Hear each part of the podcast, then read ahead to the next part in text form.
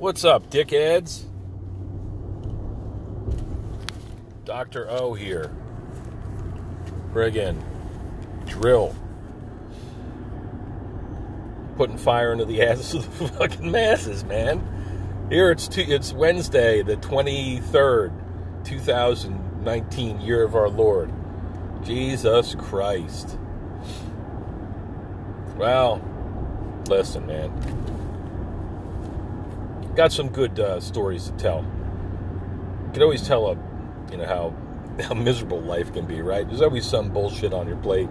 You wake up in the morning and you friggin', you know, hey, fuck it. You wake up in the morning in in a semi panic attack thinking about all the things you got to do that day. You shit, shower, and shave, get everything going.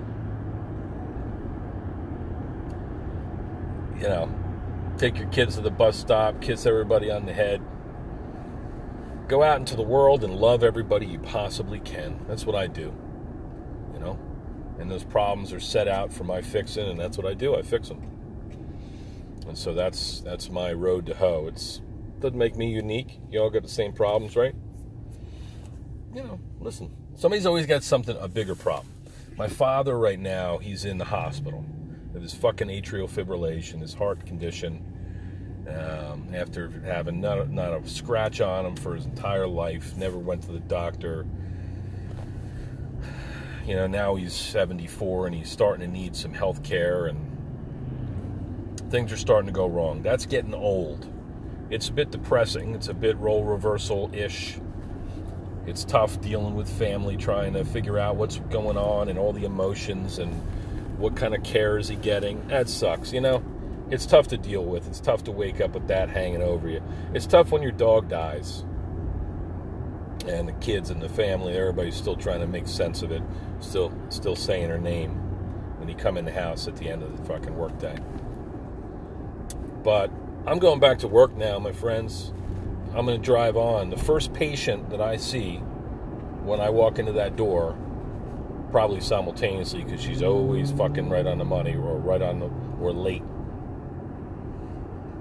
is somebody who said that she was going to do something. A boot camper.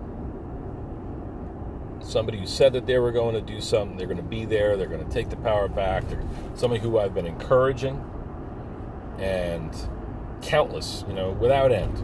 Put a smile on her face, make her laugh, make her feel like she can do it, give her my support, and she doesn't show up on me. And when that happens, I might have told you before, I feel like I'm uh, William Wallace, and I've been. Uh, I go out on the field of battle, and all my troops are with me, and then those allies that I thought I rounded up, they kind of turn and, and walk off the battlefield, kind of with a smirk on their face, like, haha, fuck it. Uh, we're not with you after all. That's what I feel like. That's what that does to people. You know, my, part of my problem is that I'm constantly there for people. And when they're there for you and when they make good on their responsibility and um, in their lives, and they pay it forward. It's the most beautiful thing ever. But sometimes people just aren't strong enough to do it. It doesn't make them bad people, but sometimes people just aren't strong enough to pull that off, to reciprocate. They're like, yeah, I'll see you tomorrow morning. We're to friggin', what are we to do tomorrow? What kind of workout are we to do? Drill? Mr. Motivator? Mr. friggin' Good Time Charlie? Let me just put all my, dump all my uh, challenges, my problems, my goals on you but I can't do the work for you, you fucking idiot. You got to do it for yourself. So that's a couple things that are going that piss me off a little bit today. But I'm driving back to the office, and I'm gonna freaking make people smile, and I'm gonna make their pain go away. And same old guy. See, that's a text message from my friend who who came in earlier today with a freaking head-splitting migraine. Turn the lights off for me. It's too bright. Oh my gosh, photophobia. Uh, turn the music down, please. I'm I'm in excruciating pain. She says, she says, such a relief. That makes me do what I do. That is what I'm talking about. That is a just reward. Now, I got to do a little aside here.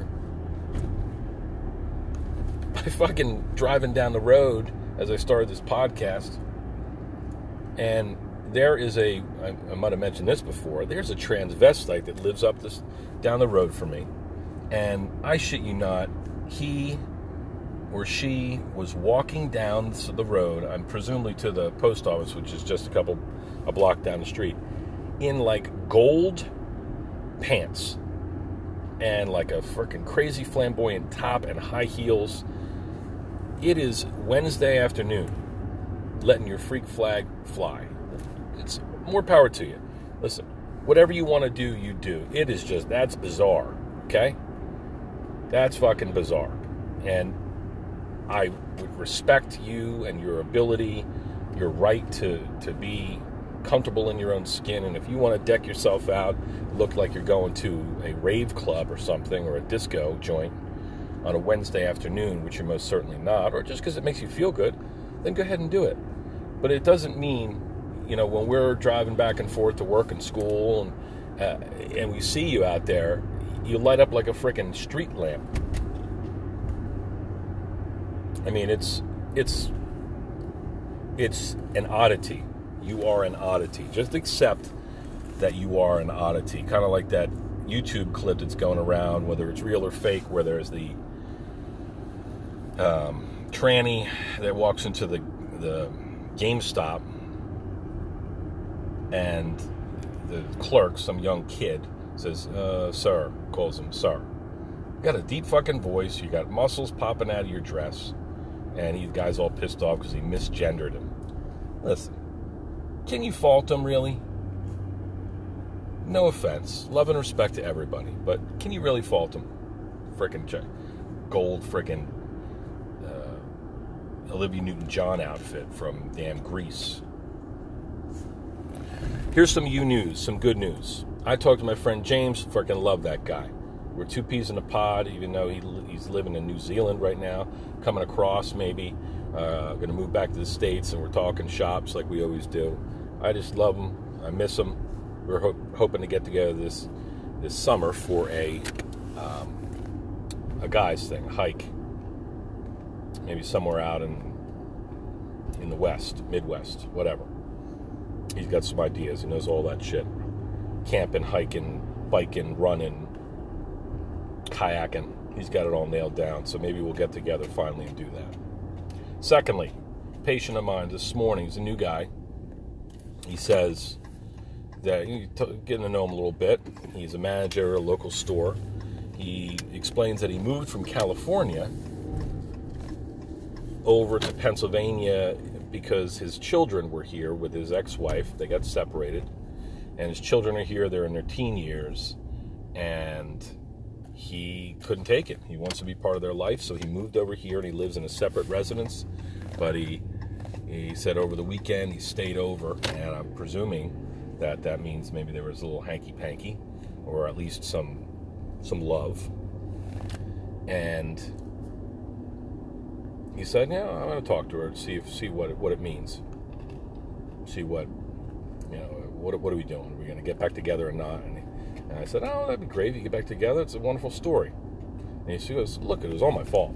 So whatever he did, whatever he screwed up and did." some infidelity, some irresponsibility. You know, took a risk that the fan that the wife didn't think the family could assume.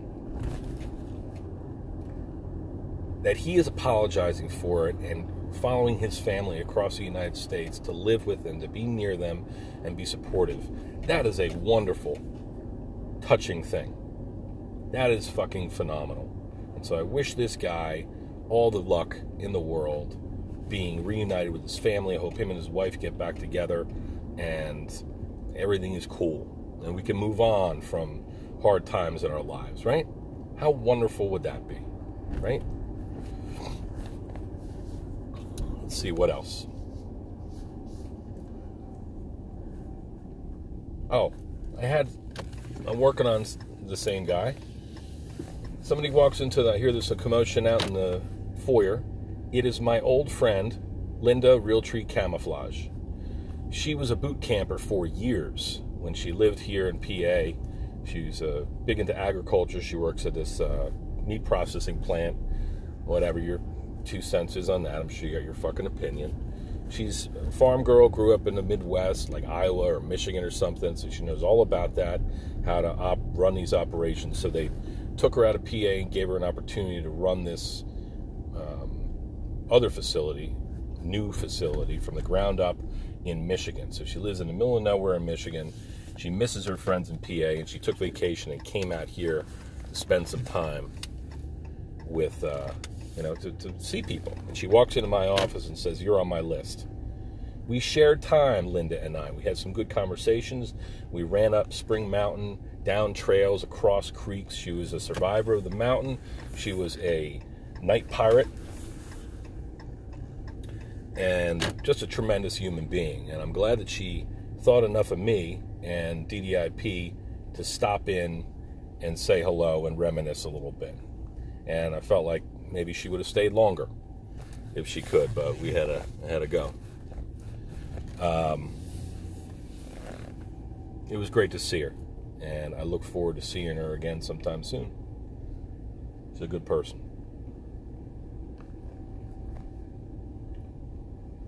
And that's the news I got for today. Some crazy news and some good news, and um, love and respect to all people. I wish you peace and love and happiness.